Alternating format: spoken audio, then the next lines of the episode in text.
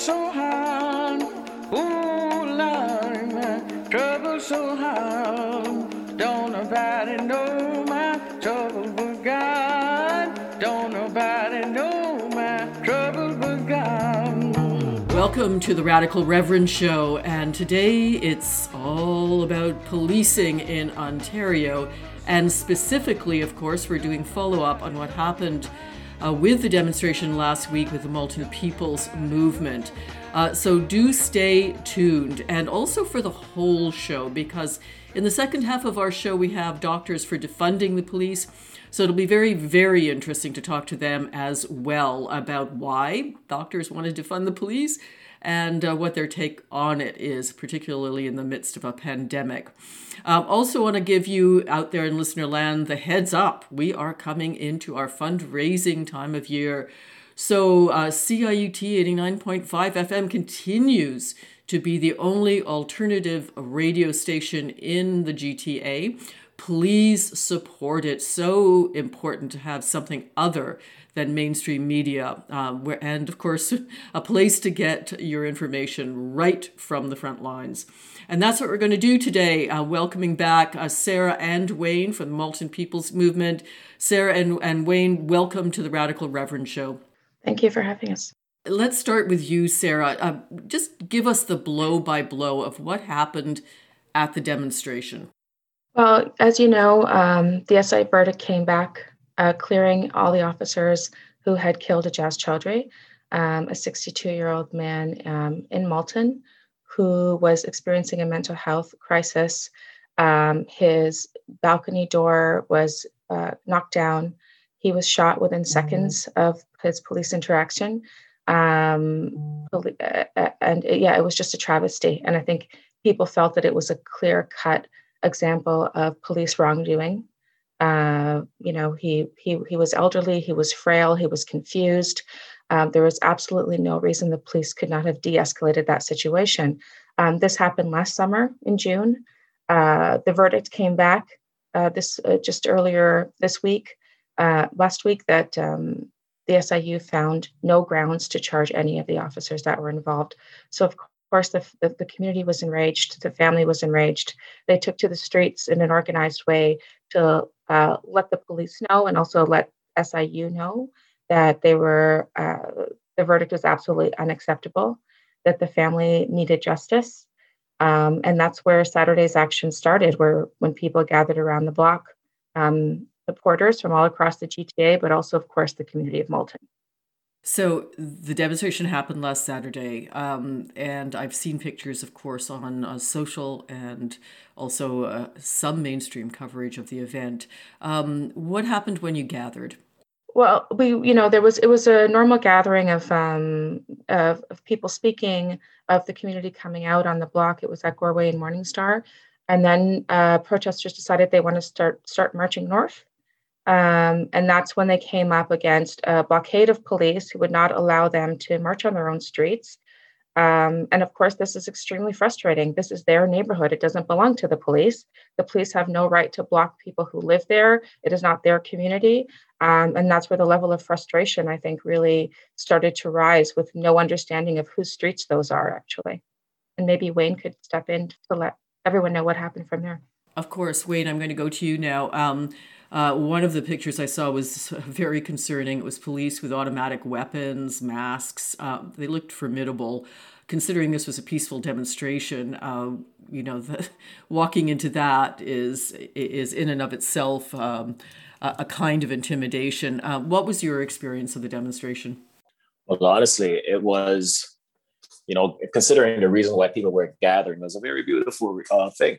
Like, you know, when you see various community members that came out uh, you know, like of various ages, you know, various ethnic background gathering and just support and support for the, the, the Choudry family and for what happened. So, you know, when we were around there, we noticed that, you know, police officers were doing um, everything they possibly could to deter the awareness of the demonstration by blocking off various, various roads. Um, and I do find that they were doing that strategically in order to prevent people from joining us, which is what uh, we got feedback from from people that were you know blocked away from having their cars come in. uh, and also to build frustration uh, of within Malton residents towards uh, demonstrators. So I do think, like you know, the, the the concern that I had, especially during that time, was like, you know, they're they're directly impacting people from expressing their constitutional rights in various ways. Um, and then on top of that, they're trying to build resentment within the Malton community towards people that are fighting for for uh, these families. So what you see how they're doing the most to hinder the goals that you know we would like to see done? Um, and then at the same time simultaneously not doing anything to help what the community is asking for. It's it's very frustrating. And you know speaking about the march uh, yeah it was very intimidating. It was very intimidating because here we are marching with signs and chants and there they are standing with tasers rubber bullets and and, and guns and pistols you know? So it's it's always fearful going into that situation especially me as a black man myself you know? We're known and across peel across the gta to always experience a more aggressive end of policing you know what i mean? So and a more violent uh, uh, uh approaches. So it was very concerning when you're walking into that. You know, my heart was was racing because you never know how it's going to go. But we came there with the mindset that you know what we're going to be peaceful. We're not going to be disturbing anything. We're not going to be breaking anything. That's our mos since day one has been largely peaceful protests. Um, so meeting with that kind of hesitation was very alarming Yes, and just a, a little bit of background here. It's not just the the one family. There have been some five murders, and Peel Police uh, particularly implicated uh, uh, f- for that kind of intimidation. I think uh, in the region, uh, forty percent of the budget there goes to to policing. Um, and I just want to uh, you know highlight out there in listener land. I'm speaking to Wayne and Sarah um, from Malton People's Movement. Uh, that you know we have images too on social and mainstream media of police you know accompanying anti-maskers you know walking peacefully and they're actually helping them take over streets. Um, so a little bit of a, a, a difference there. Uh, wayne i'm going to go back to you and just say uh, we also heard that there were arrests that came out of this. What happened there you know well to be honest it, it was the police just acting like police officers they seemed didn't want us marching a particular direction for whatever reason they may come up with. And they violently approached us. You know, they were attacking members. The lady had her, her hijab pulled off of her head by an aggressive officer. Another lady, I was told, had was kneed in her groin area uh, by a police officer. Um, uh, a man was pushed um, on his throat with the officer. Officer took his hand, put it around his neck, and pushed him. Uh, so these are the things that like it was like why and then you know they they were targeting people in the crowd um, and then as soon as one of them got got detained people you know were, are expressing their frustration you know and then they started attacking other specific individuals i hear that one man that was arrested um, had a, a child that you know when he was uh, taken into custody the child was just left there um, underage. I mean, uh, to be looked after by the other demonstrators. Um, That's right. Yeah, um, yeah. Continue, please, and tell us more. That man was tased as well. So he was tased in front of his child. There is video footage of him being shoved by police. Um, yeah, it, it, you're right. Like if you look at the disparity between how the anti-maskers were treated um, and how these protesters were treated, who were fully masked, right, who were spread out on the street, who understand that COVID is a, is also a health concern, but uh, police killings are also a health concern, and that's why they thought it was important to be on the street um, and to think about the way police are defining violence is pretty abhorrent as well. So we were looking at some of the media footage, sorry, some of the media reports that came out. Um, there was a Toronto Star article that quoted a police officer that said, "We uh, support peaceful protest, but once it turns violent, we have to respond." violence how? I, I think i really also want to caution the media to not take police quotes as fact. You know the media is there to do their own assessment to look on the ground to see what's happening to see that there are three or four you know uh, police vans and multiple police cars. And as you said Cheri um, you know weapons uh, tactical teams for for maybe 75 definitely under 100 community members who are unarmed with children in the crowd. Um, is this a is this a normal response? Like to frame that as violence, as people getting upset, is really uh, frustrating. You know, the police don't get to define what violence is, and I would really caution the media to do their jobs and look at what's happening on the ground. We have one commentator from CP24, Steve Ryan, who was on the ground, who was giving a completely biased commentary, talking about how the uh, protesters are now becoming violent. Steve Ryan himself actually is a former detective sergeant for the Toronto Police. So CP24 really needs to reassess who they hire uh, to report on police violence. So that in itself is just, you know, uh, unacceptable. And I don't see how a media, uh, a, a, corporate media, um, uh, you know, conglomerate can say that they're being unbiased by having that type of reporting. Uh, they don't get to define what violence is. People on the ground can clearly see who's armed, who isn't, uh, who's doing the shoving, who's doing the pushing. Um, yes, a woman did have her, her hijab tugged and was arrested.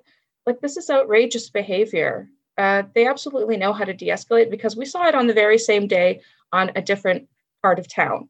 Um, and that's not how how they were treated here. Uh, it, I mean, it, it, just sounds horrendous. And and keeping in mind again, another uh, background to this is that ninety seven percent of uh, police violence uh, complaints and killings um, are uh, are you know not not followed up on, not punished, um, not recognized by S, uh, SIU. So. Um, one of the demands of Malton People's Movement is to ban, uh, to really uh, eliminate that organization and have uh, non police oversight. Um, so, Wayne, the people that were less, uh, arrested, and this is uh, again speaking to the Malton People's Movement, Wayne and Sarah here on the Radical Reverend Show, if you're tuning in or on podcast. Um, one of the one of the tactics that police use, and I'm glad, of, uh, Sarah, that you raised the issue of uh, CP24 hiring ex police officers as their reporters on police matters. Um, but one of the tactics police use, of course, is detention. Is they can hold somebody up for twenty uh, up to twenty four hours, right, without charging them.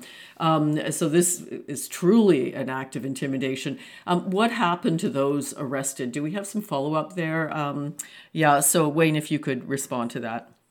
Yes, sir. There, there. I know there were charges being laid. I know, like the charges were were laid was um ob- obstruction of a peace officer and and um deter this uh, disturbance of the peace or some, something along those lines um that was largely you know what i mean utilized i know they're they also tried to um I, I, I don't that that's in summary as as to what the charges that I can personally confirm. Um, and yes, you're correct. Like they did hold us there, you know, uh, strategically you know, to break people up, you know what I mean, to prevent people from, you know what I mean, uh, continuing the demonstration, you know, and that was obviously done for a reason because, you know, the people people that were detained were were held for, you know, various of a long period of time um, with no justifiable reason.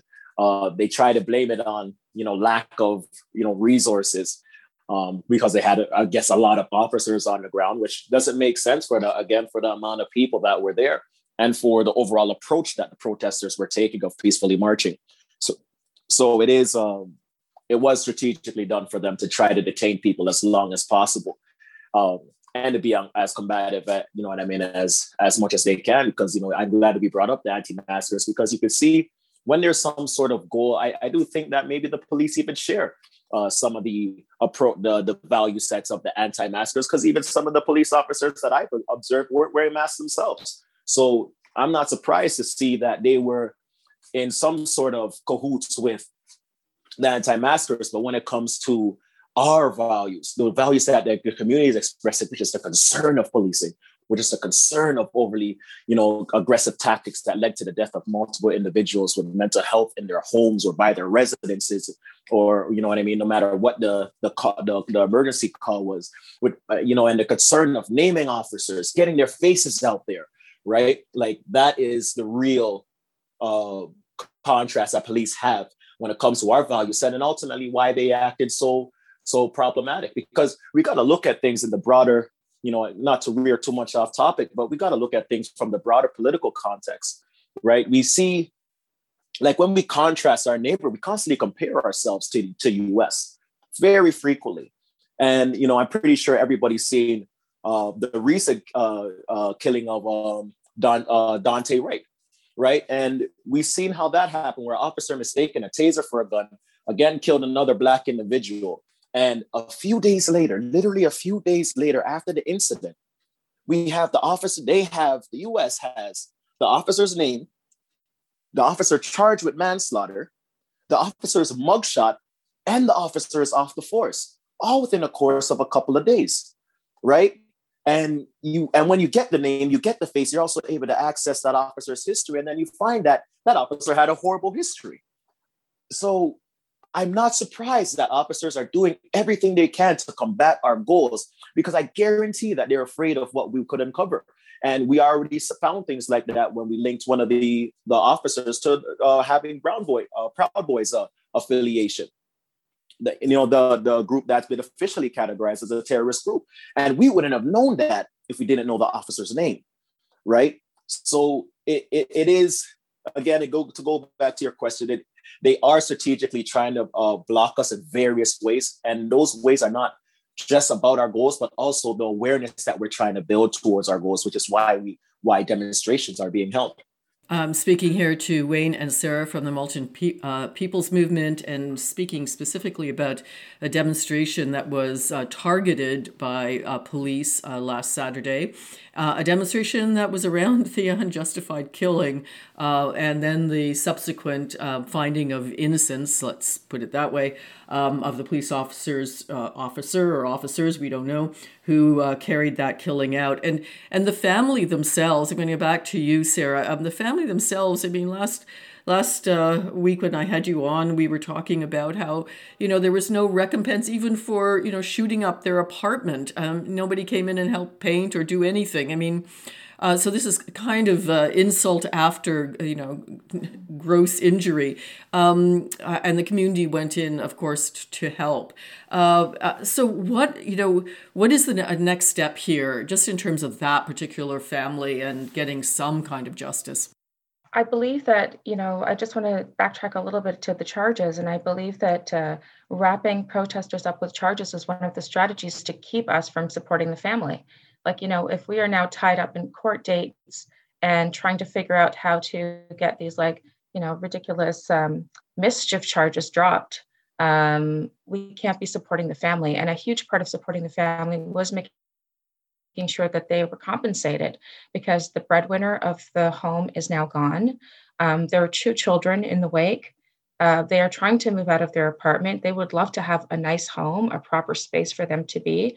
Um, and we've called on the mayors and people with decision making power to make sure that these families are taken care of, to say uh, this, the police are, are, are, are uh, the role of the police is to do the state's work. And the state, the city, the province has a responsibility now um, to make sure that victims of that work are taken care of. Um, but when protesters are wrapped up, you know, this is this is a strategy to shut down protesters, to shut down any organizing, and when people were taken that night to the police division 21, um, you know, people were still energized. Actually, people moved from the block and went to the police station. And there was a call out for supporters to make sure that we don't want our people in there for 24 hours. We need them out tonight. Um, so there were supporters that came from far and wide, from Toronto, from multiple other um, organizers, uh, organizing organizations like activist organizations to support. Um, and I think that was a really powerful show to police that you're actually not intimidating people, you're emboldening people. People were outraged. Um, I would say that that crowd was bigger than the original protest that stuck around to make sure that um, you know our people were let go. And it's interesting that after they were eventually let go, because protest, uh, protesters stood their ground and came out from every corner of the city, uh, the, the police decided to publish the names of those arrested for mischief charges. Can you imagine? For mischief charges to publish their names. Meanwhile, we can't even get the names of the officers who killed these people. I mean, that is one of the core demands of um, of the families. Like, just let us know who these people are. They may still be in our communities. We don't feel safe around them. Like, it's such it's such a core demand, and yet it took moments. They they decided to publish the names of these uh, protesters. And I, I, again, it's an attempt to intimidate It's attempt to say, if you keep doing this, it'll destroy your careers. But they don't understand they're actually making heroes. They're actually creating heroes and even more leaders out of the community. Nobody's afraid of them. Um, and you can see that, that that's what's happening. The movement is growing. That's wonderful. Um, something good coming out of something horrific. Um, uh, you mentioned uh, t- trying to approach politicians in your area, including the mayor. Ha- have there been any responses? Uh, you know, one of the calls for the protest was for politicians to come out. We would like to see the police chief come out. We would have liked to see the mayor come out. That's what protesters were asking for in Malton to, to have a discussion about how to move forward. We didn't hear from anybody, of course. Um, you know, we we do understand uh, as activists who are opposed to carceral systems that there are limitations to institutional avenues, right? However, we also understand that those are conversations that have to happen. Um, so this is what families have been asking for to speak to the SIU director now, because we would like to speak to him face to face and ask him how he has allowed our, our, our family members to just be killed in vain.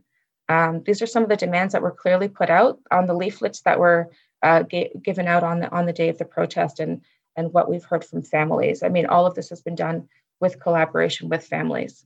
So, Wayne, to get back to you, looking ahead now in our last few minutes, uh, and speaking again to the Malton People's Movement, Sarah and Wayne uh, spoke to them last week before the demonstration, and we've all seen on social or on mainstream media um, that a peaceful demonstration uh, was broken up by police uh, intimidation and people were arrested. Um, again, just uh, standing up for for families in their midst who have been the subjects of police violence. Um, Wayne, what's next for the Malton People's Movement? Well, what's next is, you know, we keep trying to put hold these people accountable.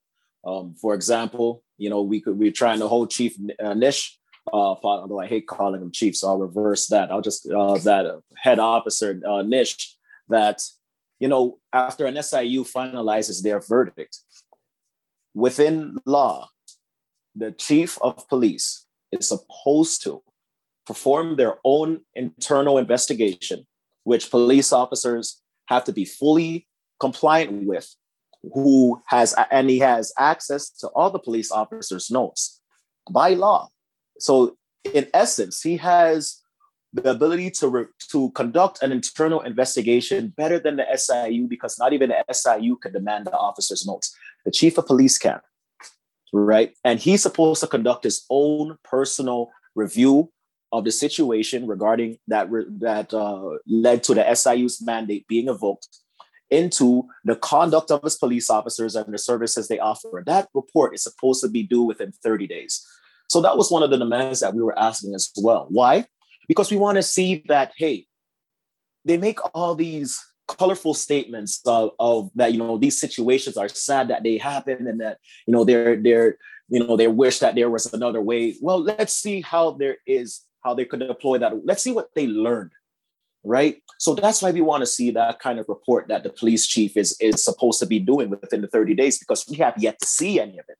So at least have the respect to acknowledge saying, hey, you know what, our officers could have done this, this better. Let's see what kind of feedback he has. Let's see what he uncovers. But for some reason, even from Chantel Krupka's report, which is what we were requesting from the mayors previously, we still haven't got access to that we still haven't got access and it, it's public it's a, it's there's no um, law that barricades it from being accessible to the public so we haven't got any information regarding the chief of police's uh, internal review of all these matters that happened to the families that were you know harmed drastically by Peel Regional Police. So that's obviously one of the next steps, and that's why we have to hold them accountable, of course. And there's a there's a specific reason why people want to have that kind of you know, discussion with the director. It, it, all of this falls, the director has the final say.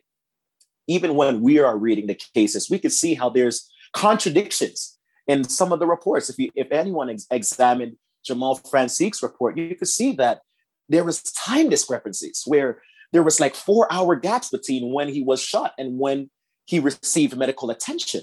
Um, it, it's so all this was by under his review. So there's questions there's serious questions as to how are these things happening within a, within a, a report that's produced by an entity such as the SIU that has such blatant discrepancies, um, as well as various aspects that they don't incorporate anti-racist lens within their investigation. So there are specific reasons why those two individuals specifically are targeted, why those two individuals are specifically being requested. And you know, that's that's what we are demanding for at this time. That's what the community is demanding for at this time is, you know, holding these members accountable, you know, and that's how we're going about doing it. And also trying to get the family the compensation that they need as as Sarah mentioned, is that you know, they need housing. They incurred huge expenses, you know, covering funeral, funeral expenses. And some of these people have kids, you know, so it's, and we, we, we're not even touching the issue onto what kind of mental health, what kind of counseling they're going to need to deal with these kind of things, especially when at, at present time, their children don't even know who the killer of, of their family relative is. So they could be walking this to, to anywhere in life and look at any Peel Regional Police officer and constantly have that in the back of the mind. Could you imagine how traumatizing that is? So these are the things that we're demanding for, and for very good reasons. Thank you, uh, Wayne and and uh, Sarah. We just have under a minute left um, talking to the Malton People's Movement about, of course, not only the killings that police have been involved with and the fact that they've been uh, let off uh, from those killings, um, the family, but also the demonstration and the fact that it was broken up by police and people were arrested for peacefully demonstrating. Why do you think, um, Sarah, that um, you know there seems to be some action in the United States on uh, on police violence, and yet we are really not doing much of anything in Ontario, in Toronto, in the GTA. Why? Well, I think part of it is what Wayne alluded to is that we constantly hold the United States up in comparison and say, well, it's not that bad. It's not that bad. And in fact, even when we were at um, the police station, you know, during we had live stream going, and some commentators were saying, well, you want to be the US so badly. And we're like, in fact, we don't. This is precisely what we were trying to avoid. We do not want to get to that level of violence. So I, I think that is one barrier is that people think it's not that bad, except when it's their own family member. I would urge them to not wait till it happens to somebody that they know. Um, you know, and I also uh, think that we we have a, a warped view of our history with slavery and indigenous genocide and you know, Canadians still don't understand the roots of police violence. Um, we think that they, that it can be reformed. We don't understand how you know carceral systems work, um, and that's been a real barrier. But I, I, I will say that it's changing. It's definitely changing. Um, you know, every protest that happens, more people come out, uh, more people show support, more people donate. So that wave is turning absolutely 100 percent. Thank you so much for being on the Radical Reverend Show, uh, Wayne and Sarah from Malton People's Movement. We will definitely keep our listeners up to date on what's happening. Please feel free to call me if there's some other action that's going to take place. Uh, until next time, solidarity. Thank you.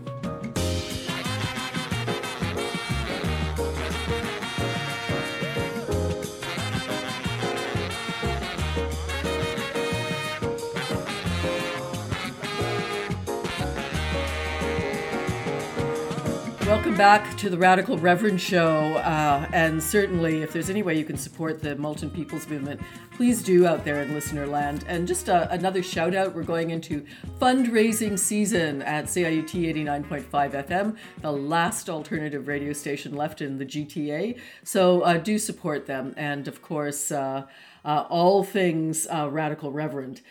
So now I'm delighted to have Doctors for Defunding the Police, an organization that I met, I think, at first on Twitter. I saw your presence on Twitter, and here to talk about them is Semir Bulle, who's a, a medical student and uh, and going to talk all about that organization. And Samir, you're at U of T. I'm at U of T. Yeah, I'm one of the co-founders of Doctors for Defunding the Police. Well, thank you. It's an honor to have you on the show. Um, so, so let's talk about that. Why doctors defunding the police? That is a great question. The perfect place to start. So, to answer that question properly, what what we're seeing. So, a lot of us are from the community. A lot of the doctors are part of this group.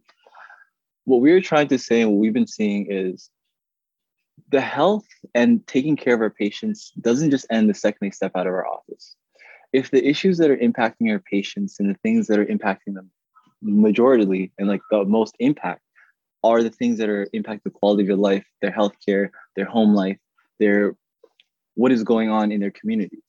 And what we're trying to say is if we are not standing up for our patients and going to where what is causing them the most issues, then we are failing as a society and as doctors. And if we're not doing that, we are breaking the trust barrier that we've been trying so hard to get over. And you could see everything going on with COVID and vaccine hesitancy and what's going on with these communities. It's there's a broken trust that we've been trying to fix, and the way to fix it is getting to the ground. And what we're trying to say is we need to align with the people who are fighting for their communities. We are aligning with the people who are fighting for their lives, and we are going to reiterate what they're saying. I mean, this is so encouraging, I think, for a lot of people out there to hear you speak like that. And I, I want to ask you uh, about you, but first, a couple of things just happened uh, that really mm-hmm. speak to this issue. Uh, number one, uh, I was just kind of live tweeting through a press conference at Queen's Park where they announced, of course, the latest shutdown measures. And then you, you hear and I worked with this woman for 12 years. It's shocking, truly. Um, I mean, we never agreed politically, obviously, but uh, I was shocked to hear her as a solicitor general uh, say that you know one of the answers to the pandemic is more police and more policing, um, and, all I could think of is this is the last thing that communities that are at high risk need is more policing. Maybe speak to that first, Semir. This this is bringing back carding. This is this is the definition of just bringing back a practice that we've seen and has existed in Toronto in the past just for a little background, I, I grew up on the west side of the city in the Rexdale community. And if I told you the amount of times when I turned 15 or 16 and started driving, and the amount of times the police would just pull you over just to say, hey, what are you doing? What's going on? Oh, it's a nice time of night. It, it would it would shock you because when you give people carte blanche immunity to do whatever they want to a community, what you get is a foreign occupying force. You get a group that doesn't have to adhere to the same rules as everybody else. They don't actually have to report to the community. To be completely honest, in Toronto specifically, 75% of the police that work in Toronto don't even live in the city. They have no connections to the community. And every time we see how they abuse us, how they treat us, we are the other.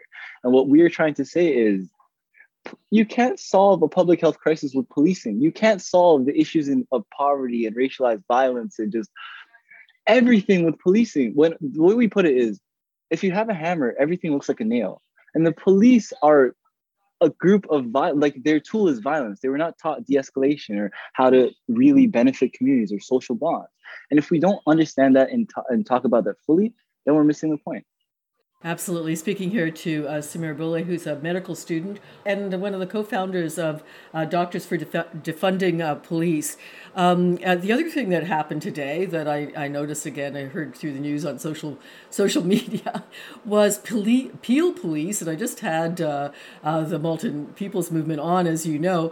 Um, and here they were, pictures of them on social media helping anti an anti-vaxxer demonstration, hugging them, a gym that was refusing to close, for example, um, in the midst of you know a third wave pandemic. The same same people who uh, have been, you know, basically, let's say it, have murdered people in the community um, and who broke up a peaceful demonstration last Saturday. So these yep. are these are now circulating in social media. And by the way, the officers were not wearing masks. You know, just the cherry on that Sunday. I mean, Semir, talk to us. Look, this is I, I saw the video this morning. We tweeted about it. We were talking about it this is insane. The journalist, so for those who didn't know, a, a journalist came up uh, and asked, there's an anti-vaxxer um, gym that was open and there was police standing there without a mask. And the anti-maskers go up to the journalist, yelling in tongues, getting in their face, uh, doing some crazy stuff. And the journalist comes back and says, whoa, chill, what's going on? The policeman then intervenes and says, hey, you're agitating the anti, basically, the journalist is agitating the anti maskers, and that is the problem. You need to back up. There is a huge problem with that whole situation and how it breaks down in the idea of freedom to protest masking and that is what police are protecting but when we we protested a lot last summer we were in the streets asking for justice for Ejaz Choudry for Regis Korchinski-Paquet for we were when they were doing the the um, the deputation meetings. They had a uh, deputations in 23 division where we had we were outside their, their house, um, the the police station every single day, every single time they're having a deputation. What did the police do? They would find ways to corral people or do things to arrest them. We had episodes where we were standing all night outside of police stations asking to get protesters out because the police took them in and wouldn't tell us where they are. Like this is insane. The dual like the way that the police decide to police certain communities versus others.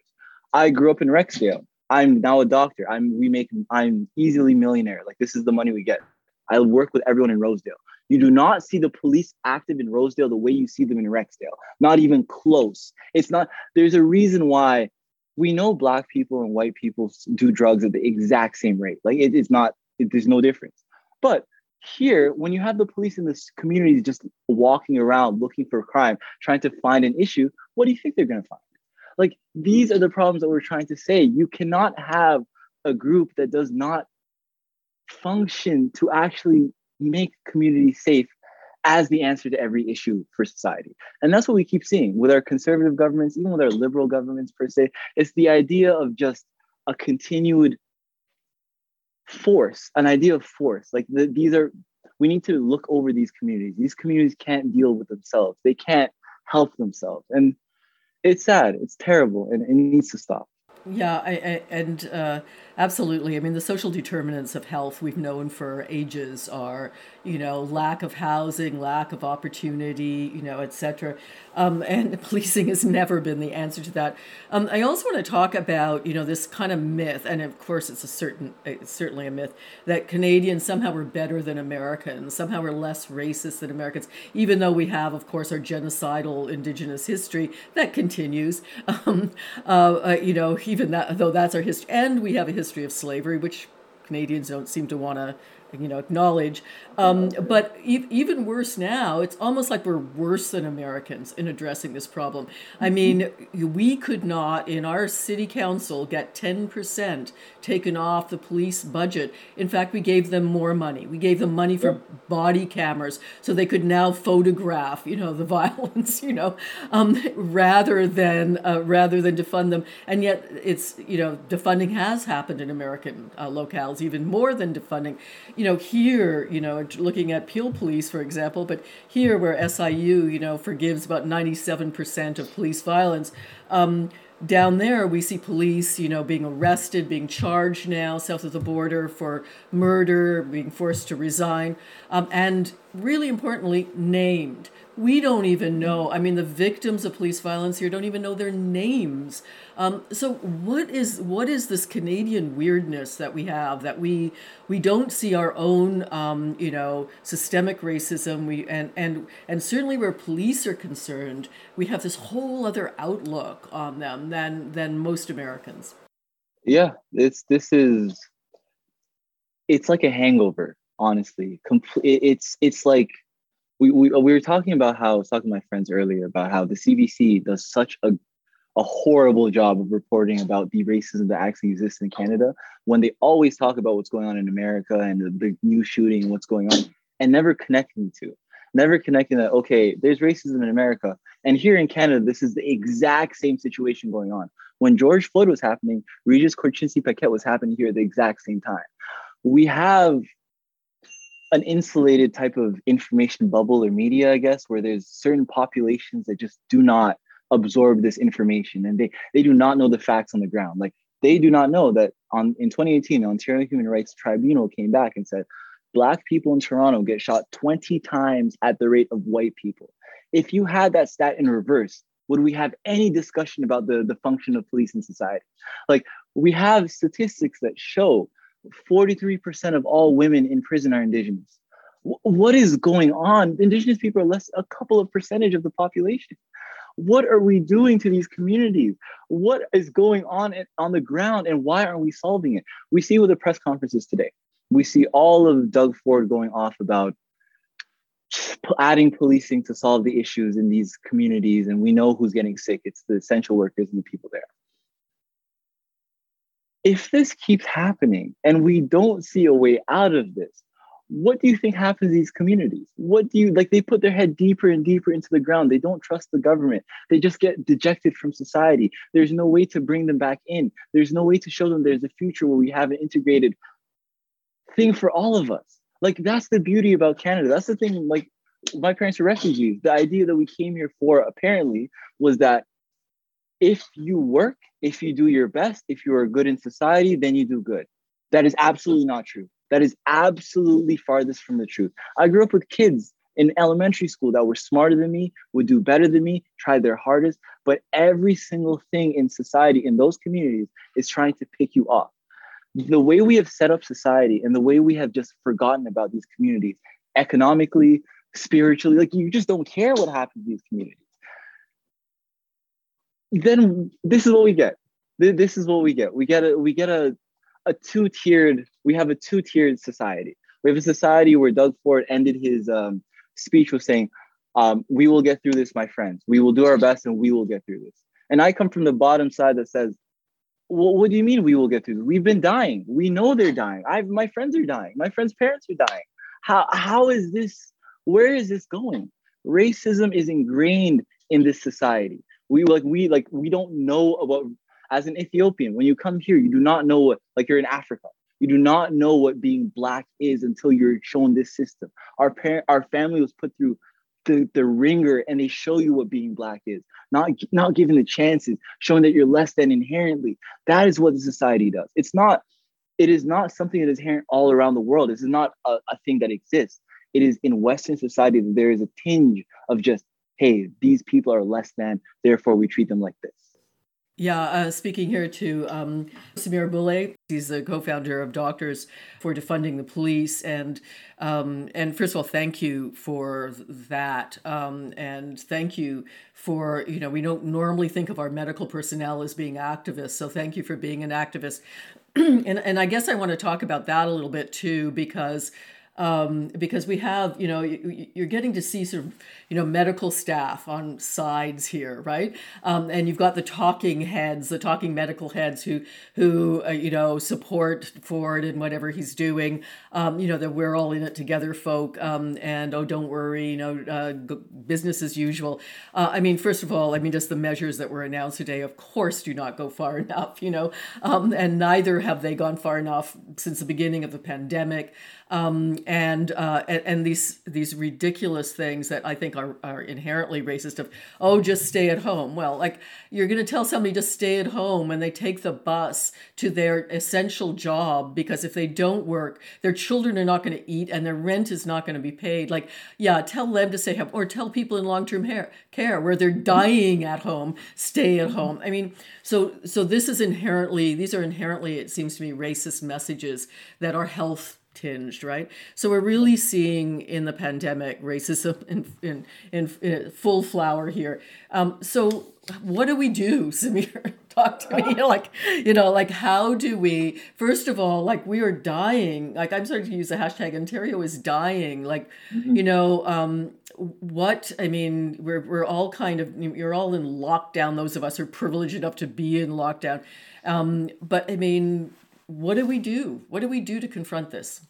This is the real question, right? This is the million dollar question. This is what we've all been trying to ask. Like I was, everyone's on Twitter today. Like you see on the Doug Ford press conference, it's it's just a wallow of depression. Everyone's like, "What's next?" You see some of the top doctors saying like, "This is it. Like this is like we've lost Ontario. This is uh, there's no leadership anymore."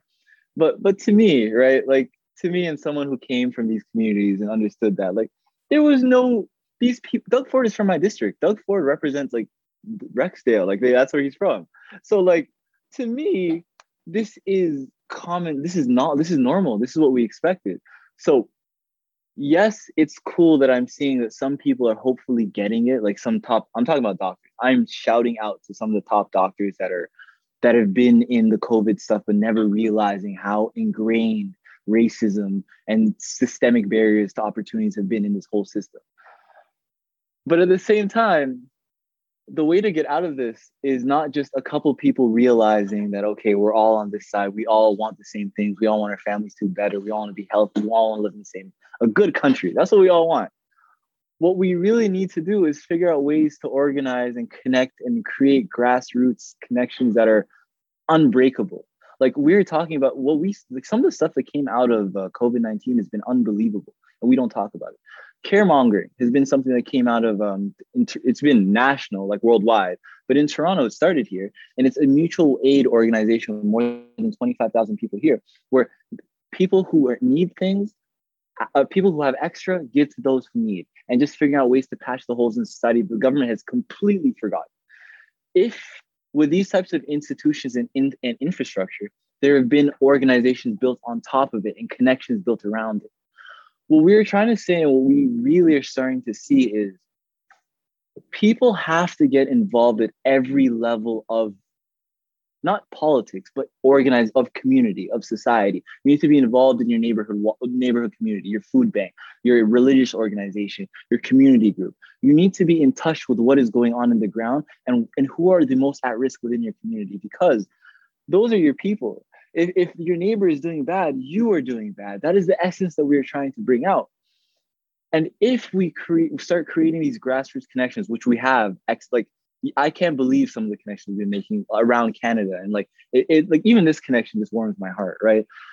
These connections, if they can be reinforced and strengthened and given actual push, then maybe, then like maybe we can start having some voices on these stages of like real community advocates real community people not doctors and lawyers and and, and like business people talking for like the the normal person. We're talking about letting the normal person speak for themselves like we we have such a paternalistic view on the people on the bottom rungs of society. Do you know in the communities in toronto neighborhoods making under the low income is under $32000 50% of people that live in low income neighborhoods have a post-secondary education degree. What like these people are educated. They're ready. They can do more. We need to just invest in them invest in the infrastructure on the bra- on the ground. No more top down on everything. And let, let's really scale up what's been going on and let's see if we can change society yeah, you're listening to the Radical Reverend show here, either on podcast or on CIUT, and speaking to Semir Bulle, who uh, was one of the co-founders of uh, Doctors for Defunding the Police. I want to get back to the police issue. Um, I had some intimate experience with you know police as, as part of first responders. I actually started working um, on behalf of paramedics but brought in um, a bill that finally the government uh, acted on uh, to make ptsd a workplace injury for first responders. And so it covered firefighters covered police uh, ultimately covered everybody. So for a brief while there i was kind of a hero right?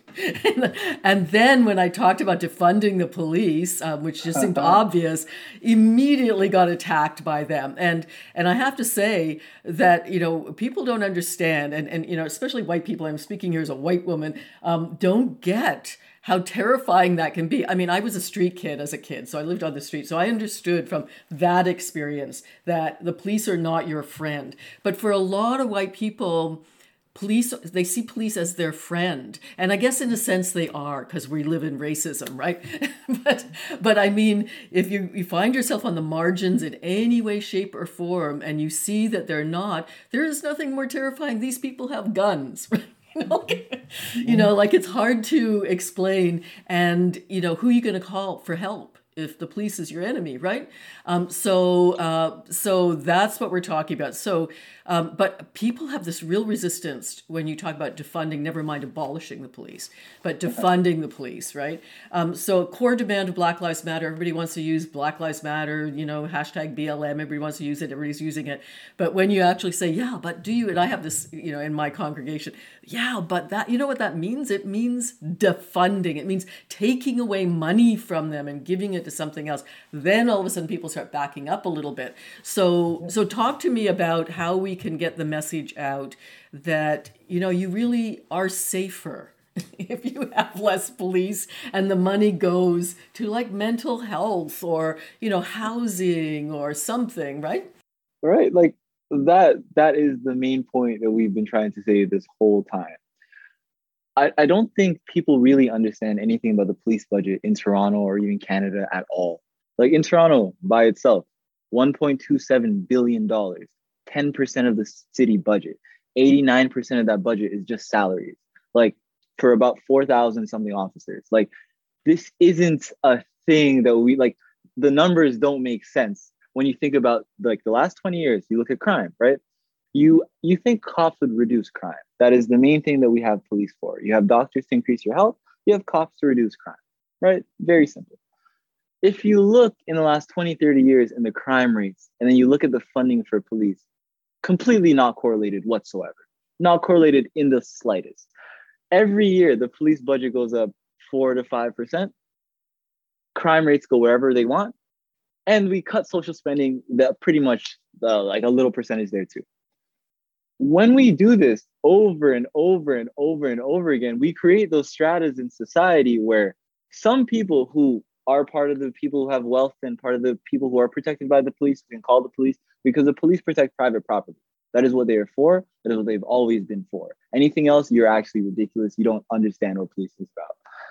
If they're there to protect private property and a bunch of people are just poor and like, well, a study just came out 52% of people in Canada live $200 away from not being able to afford their bills. Like the majority of Canadians are on the line. It's just, we've had so much propaganda and so much you know the longest running show in the world in uh, North America is Cops. Cops is the longest running show. Like it's propaganda just put in your head that the police are there to save you. They do detective crime. If if anything goes bad, who else are you gonna call? They won't like you're not safe. But what no one understands is the police are not proactive. They do not stop crime. They are reactive. They come after a crime is committed and they write down the notes. Their clearance rates for burglaries are in the single percentage rates. They don't solve the crimes that you think they do what people think they do is, oh, they're a deterrent because they're standing on the corner and making things safe. I feel safe when they're there.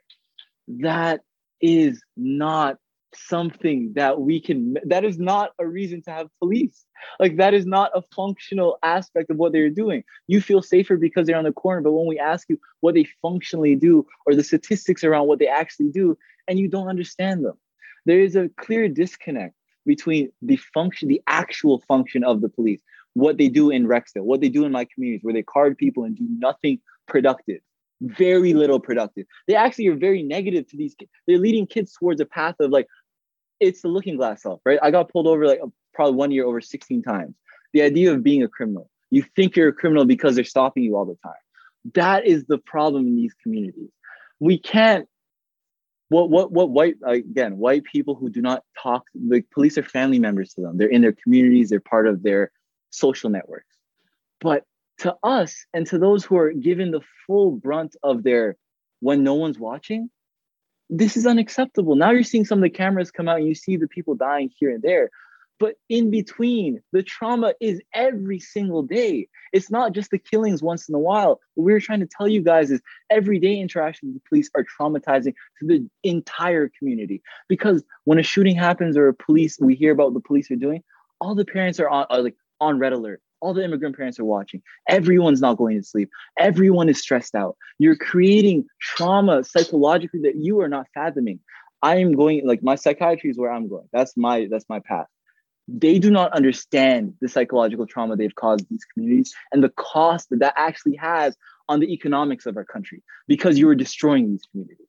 And I feel like if those if that was actually measured and if you wanted to do that properly, that we wouldn't even have these discussions these discussions are so 40 50 years ago. Like they're that old that we would move on. Yeah. So Semir i want to like because you're you're especially now now that i know you're going into psychiatry very interesting. Um, so i want to talk to you just briefly we don't have a lot of time left about just racism in the medical world because i know for a fact that not we don't have to go back very far before, before there were quotas. There were quotas at, at, for Toronto at University of Toronto for medical students, for women, for Jews, for Asians, for you name it. For like you know, I I mean, this you're walking into that profession. You're gonna be working in that profession, and especially in psychiatry, where you know that psychiatry has been used exactly in racist ways and in class-based ways. So, talk to me about that in the few minutes we have left that is the most that is everything right? It's the absurdity of going into this. I think psychiatry has been the worst. I think psychiatry is actually the worst specialty for institutionalizing and using medicine as a way to take people out of their communities and destroy families. That is what psychiatry has been historically. And i'm saying this as someone who will be a psychiatrist. It has been used to destroy communities. Simple point blank period. For example in the 1960s, there's something uh, when civil rights was going, civil rights era, there's something called protest psychosis. They would, they would, from black men between the ages of 18 to 34 would be locked up because they would be having something called protest psychosis. Eventually, that ended up turning into schizophrenia. The, we use whatever language and medical terminology to give the effect in society that we want. Medicine, medicine overall, Indian hospitals, everything has been colonial.